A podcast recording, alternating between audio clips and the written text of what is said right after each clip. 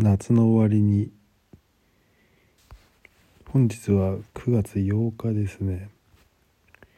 えもう、まあ、夏というには無理のある季節に入ってきましたけど、まあ、暦的にもそうですし、えー、気候としてもねドイツはもうもう8時にはかなり暗くなってきてもう半袖半ズボンではいられないぐらいの、えー、涼しさになってきました。日本はどうでしょうかね。日本ももうまあ僕のことですから多分このエピソードを出す頃にはもう9月も後半に差し掛かっていてまあその頃にはねさらにもう寒さが、えー、増していると思うんですけども、まあ、夏から離れてきたということだと思うんですけどここで話したいのは、えー、夏のプライスレスさ夏のねプライスレスな瞬間でさらに言うと、まあ、夏に限らなくてもそういうね過去を振り返ってこのプライスレスだなと思う瞬間がね、まあ、あるなと。で、まあ、このプライスレスという言葉も、えー、まあ、マスターカードのね CM でよく使われますよね。まあ、友達といる時間はプライスレスだとか、まあそういうことなんだけど、まあお金に換えられないっていう言い方もするんだけど、これがなんかこうしっくりこなかったというか、うん、なんかなんとなく使ってたんだけどすごいこのもう今特に28になってこう自分が二十歳成り立ての時とか10代の頃小学生の頃とかを思い返すとこのプライスレスな瞬間ってたくさんあったなと思うわけなんですよ。でこの話は明らかに今午前1時半ですねにし始める話じゃなくてこれずっと話せそうな気がするんだけどまあちょっとあの最初のね、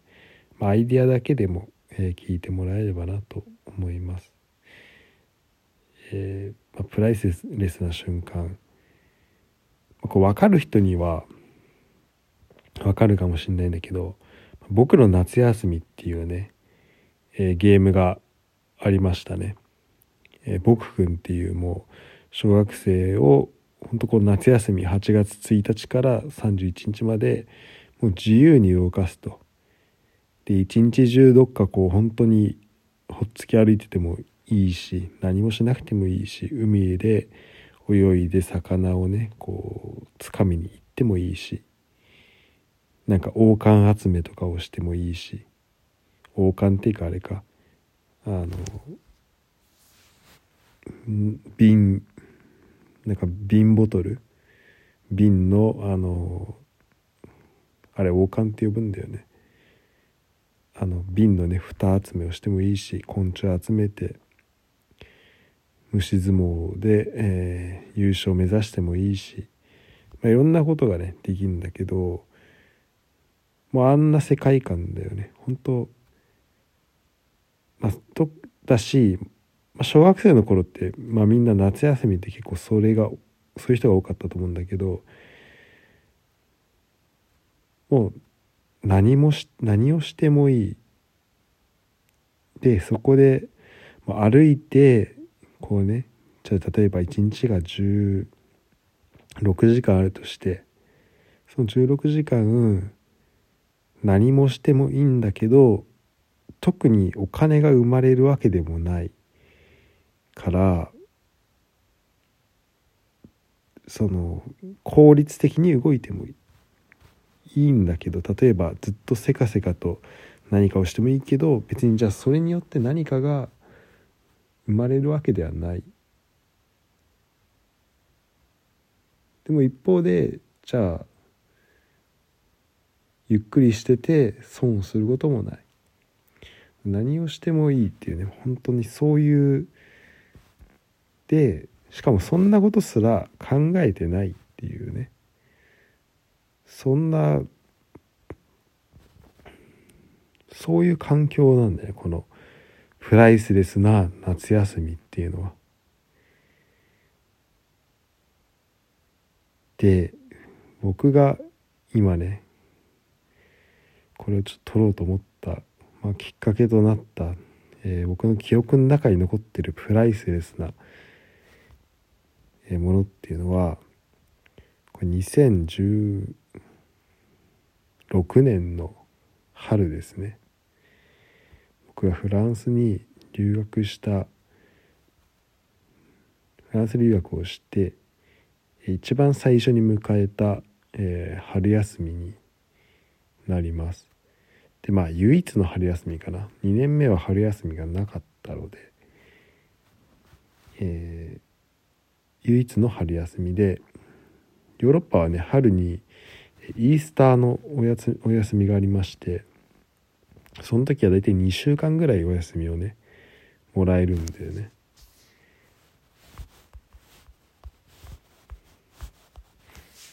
で、え、イースターのお祭り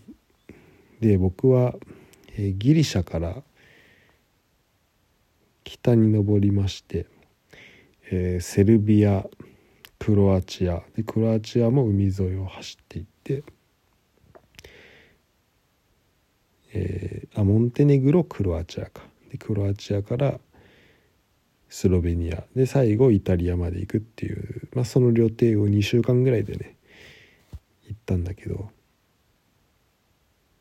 この時に、えー、クロアチアに途中着きまして、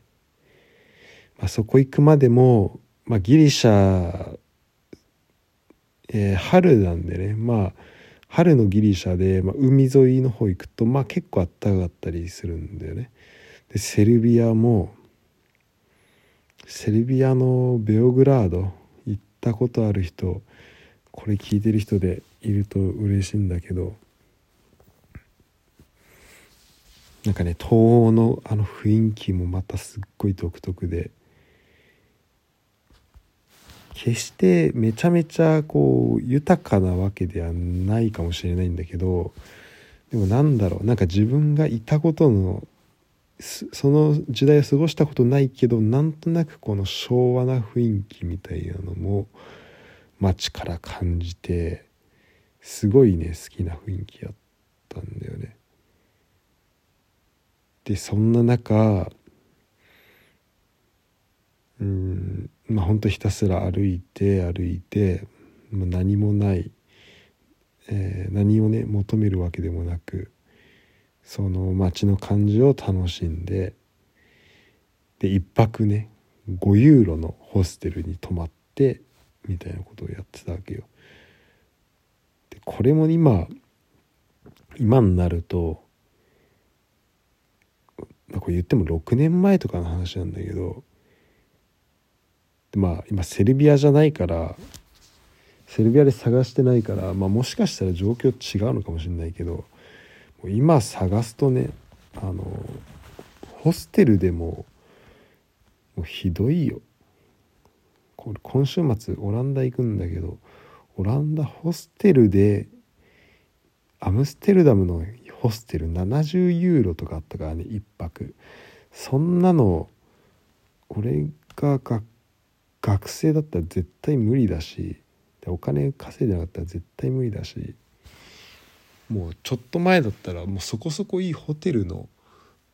1泊の値段とかだよね。70ユーロなんて。だからまあそこもねあの金まあセルビア行ったらまだあんのかもしれないけど5ユーロホステル。なんか、まあ、物価高くなったなと、え思うし、まあ、これもコロナの影響なのかなってもちょっと思ってしまいますけどまあ、そんなんでねセルビアを経由しましてでセルビアからまずモンテネグロの空港に降りたと思うんだよね。ちゃんと記憶定かじゃないんだけど 実は。空港まで行った気もするし高速バスだった気もする。こなんか高速バスなきな、うん、気の方がよりする。でセルビアのコトルっていうね港町なのかな？港町なんだけど山ももうほんと真横にあってちょっとなんか城塞というかあのねすごいここの町もねあのトランジットでこれ多分バスだったんだろうな。あのねバスの多分トランジットかなんかでそのコトルいただけなんだけどあのねもう港みたいなところがすぐ近くにあるんだけどもうちょっと一本道入るともうなんかなんだろう。あの裏道みたいな感じであの延々とねなんかこう飲み屋さんとかもあるような道がずっと続いててでもそのすぐ横にはこう山の斜面みたいなのもあってほんとこうちっちゃいなんかもう隠れ家的な感じの街にこうバーがあるみたいなところがあってこうねコトル行ってほしいな。でそこのねビール屋さん、まあ、バーに行ってビール飲んででじゃあのクロアチア行くのを待つっていうのをやったんだよね。でまあ言ってみれば、まあ、このねこのね全てこの記憶で語ってる部分が、まあ、プライスレスといえばそうなんだけど。でその後、えー、クロアチアのドゥブロブニクっていう町に、えー、行くことにしまして。それもコトルからバスで、えー、行くと。で割と近いんだよねまあそれでも何時間かかるんだけど、えー、確かモンテネグロとクロアチアの間はその国境の検査とかもセルビアとモンテネグロの間も確かあったと思うしその辺はね東の国はあの必要だったりするんだけどそんなのもやりながらあちょっとこうでねバスで国境を越えるってなるとその空港でもらうその国境検閲の時のスタンプとまあまた違うものだったりするんだよね。バスも電車もまた全然違ったりしてあなんかすごいこう旅をしてる感じもそれで感じられたんだけど。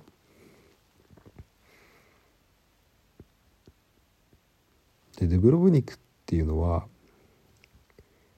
あの魔女の宅急便の舞台になったともモデルになったとも言われているし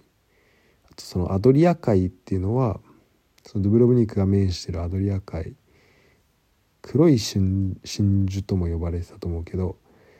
これは「紅の豚」のまあこうメインのね舞台になってくるところでもあるだよね。っていうのもあって、まあ、このね両方の映画好き特に「紅の豚」好きとしてはまあすっごい楽しみにしてたしで、まあ、特にこの街に行くっていうところですごいこうもう屋根がもう一色もう全部同じ色でちょっとこう小高いところから見下ろせるんでねこう街全体を。でそうすると港とその住宅街だったり、まあ、そのお店だったりが全部同じ、え色の屋にした建物が並んでてそのこう海とその建物のコントラストがすごい綺麗だしでその魔女の宅急便で出てきたそのパン屋さんがねちょっとなんか小高いところにあったと思うんだけど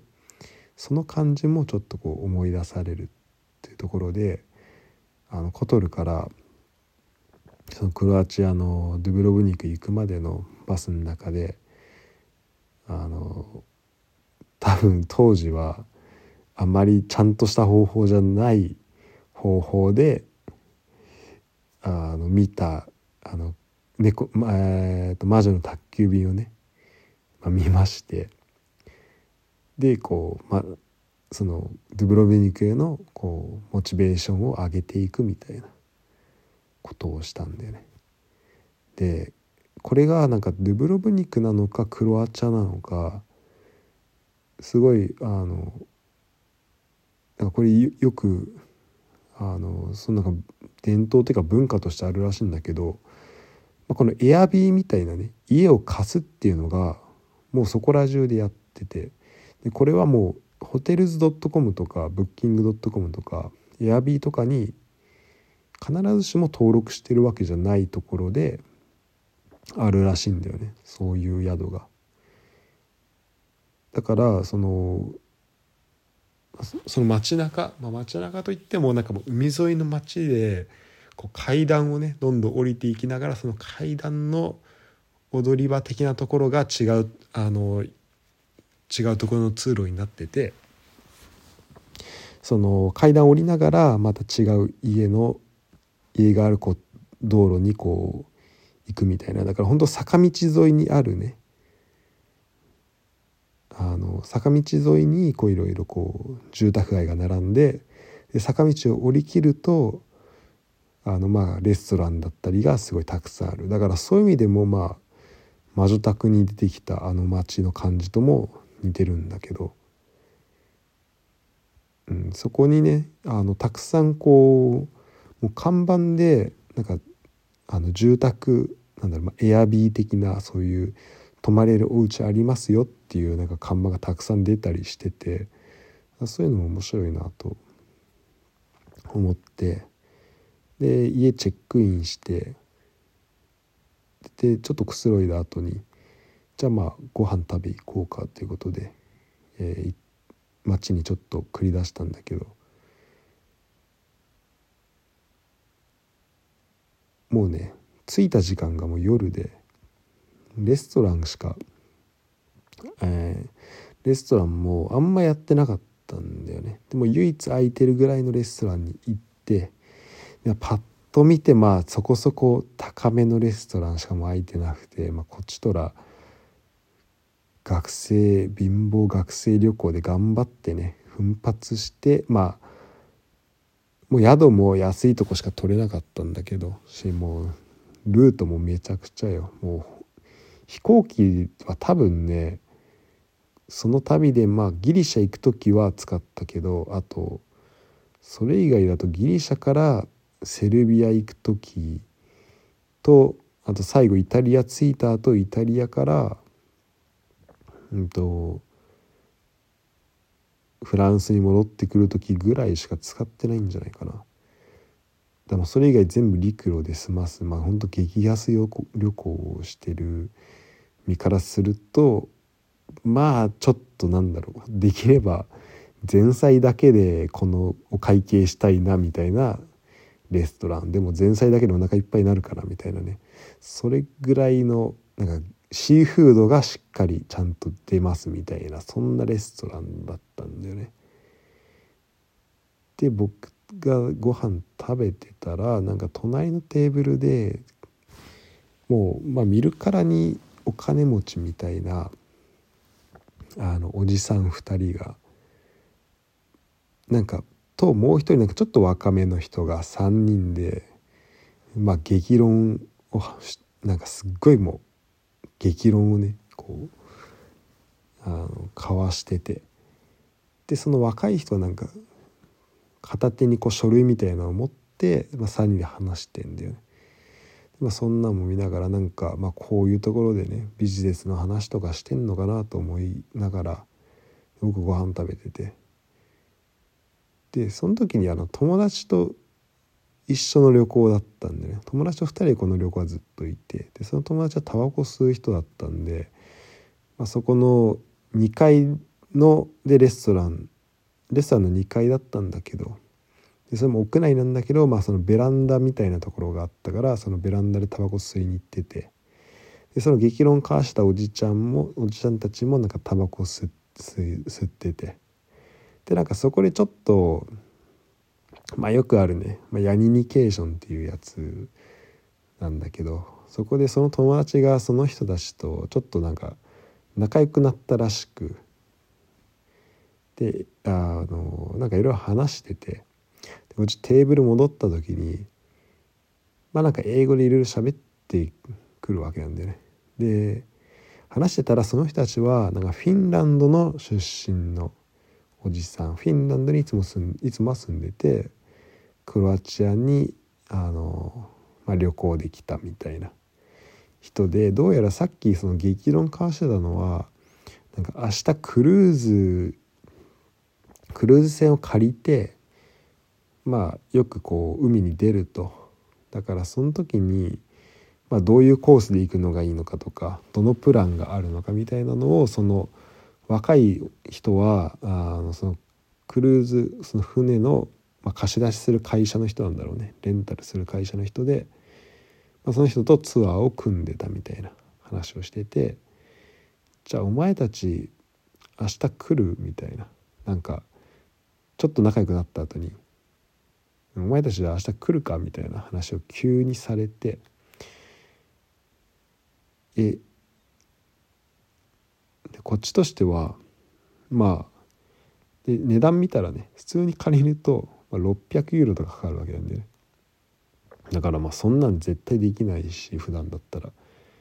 やでもお金ないからって話したらいやそこはちゃんとこっち出すよみたいな。お前ら学生でしょ？みたいなことを言われて。僕らその時2人ともまあ21とかそれぐらいで。じゃあちょっとお言葉に甘えてもいいのかな？みたいな感じでだったんでね。そしたら向こうも「いやもうえ来たくないの来るの来ないの?」みたいな感じになって「あじゃあじゃあ行きます行きます」っていうふうになったんだけどじゃあ明日、えー、と8時にこの自分たちのいるホテルに来てねみたいな話をされてでそこの8時だとあの自分のたちが泊まってる宿からだと、まあ、7時えーと、7時にはもう出なきゃいけない。だから6時半ぐらいに起きてみたいな。あじゃあ結構明日早起きだなみたいな。もうその時もうすでにね12時前とかなってたんでそれから宿戻ってシャワー浴びたりいろいろしたらまあ1時2時ぐらいになるからいやまあまあでもまあねこういう体験はこういう場所じゃないとできないから。うん、じゃあそこは行こうと思って。でまあお会計してその間もいろいろあのそういう人たちと話したりしたんだけどじゃあ今日はあのいろいろ話して楽しかったよみたいな。じゃあ明日また会おうって言ってじゃあ明日あの10時にホテルねみたいな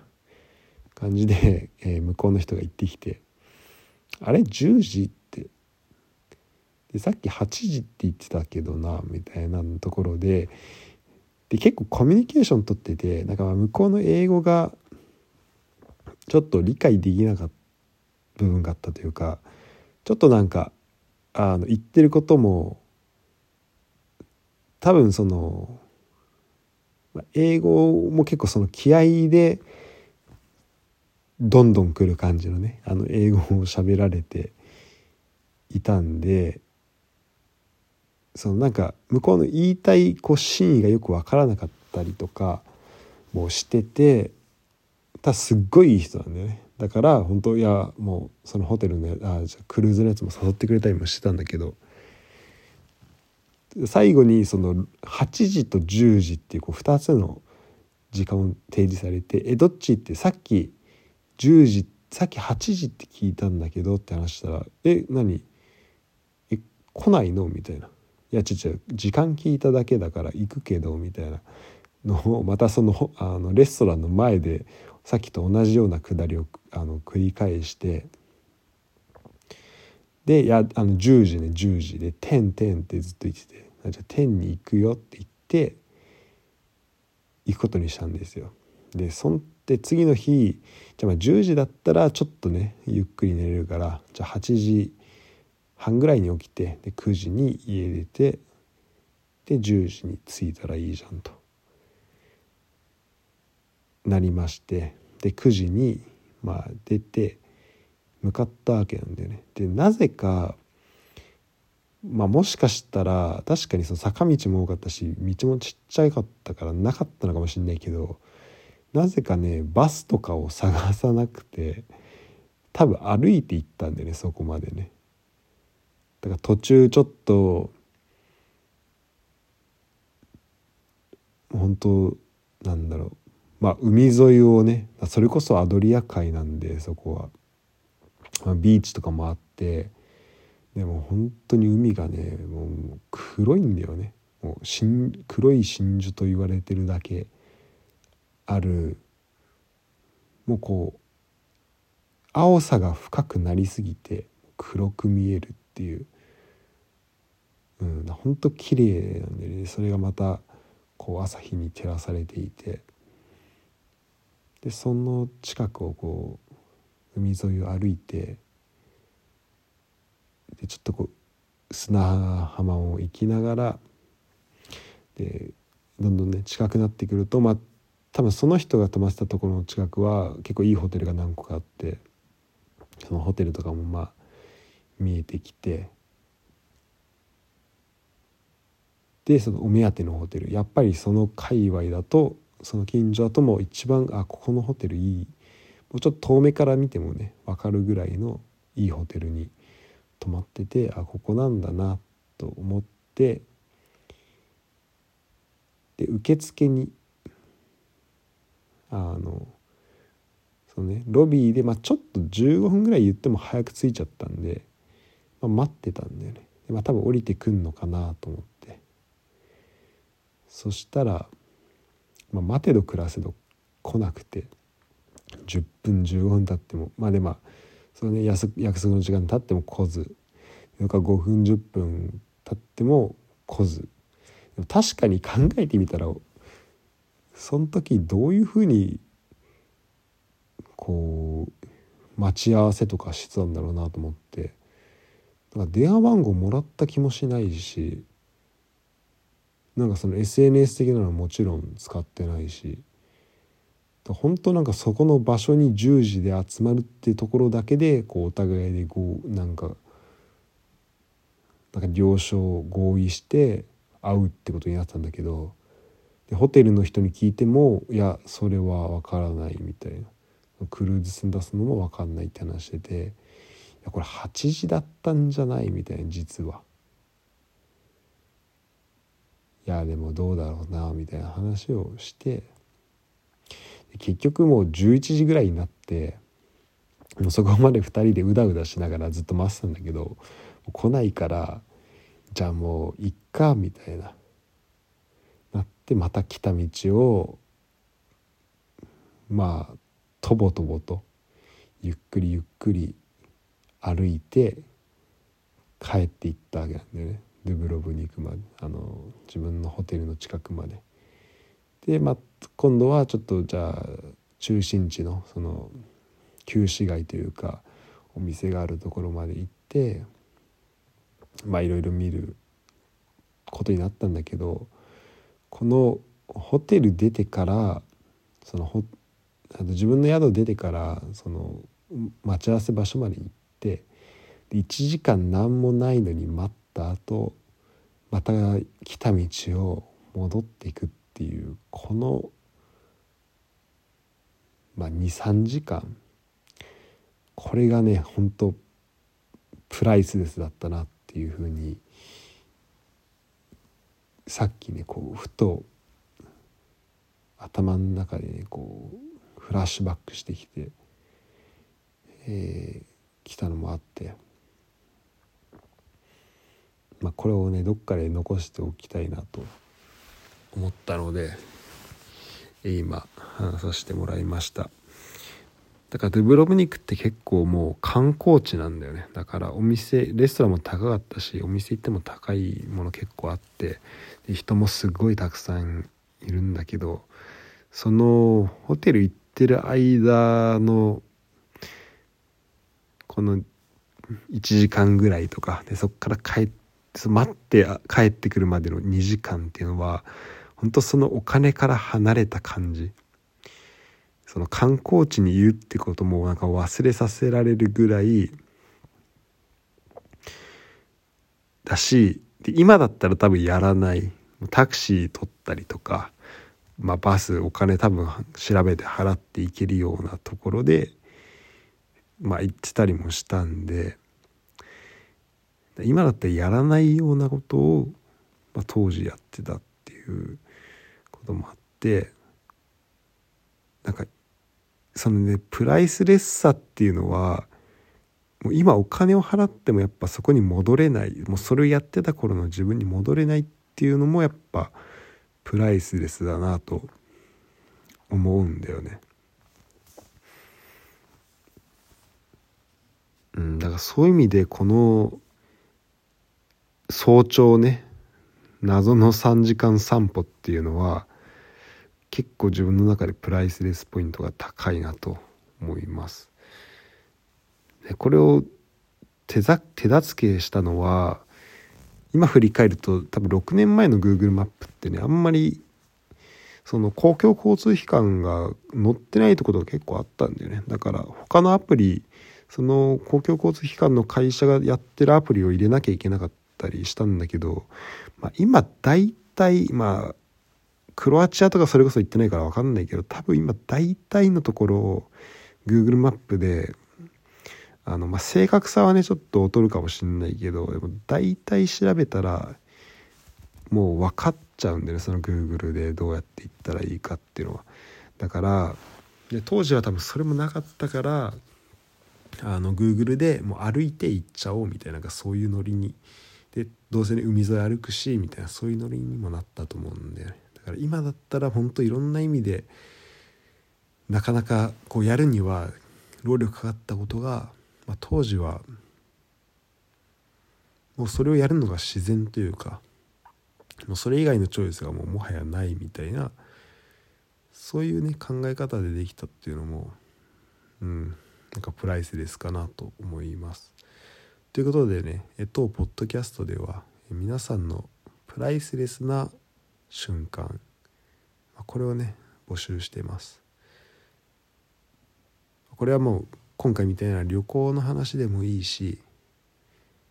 なんかもっとねこう日常の中にとっさに出てくるこうプライスレスな瞬間な記憶でもいいし、まあ、これ本当最近あったことでもいいんだけど、まあ、記憶だとすると、まあ、お金をもらっても今やらないようなことをしていたとか、うん、あと今だったらやってないだろうなみたいなそういう記憶になるのかもしれないし今だとなんだろうね。うんまあどっちかというと昔の記憶を振り返るっていうとこになるのかなと思うんだけどえー、素敵な、えー、プライスレスな記憶、えー、お待ちしております。それではまた。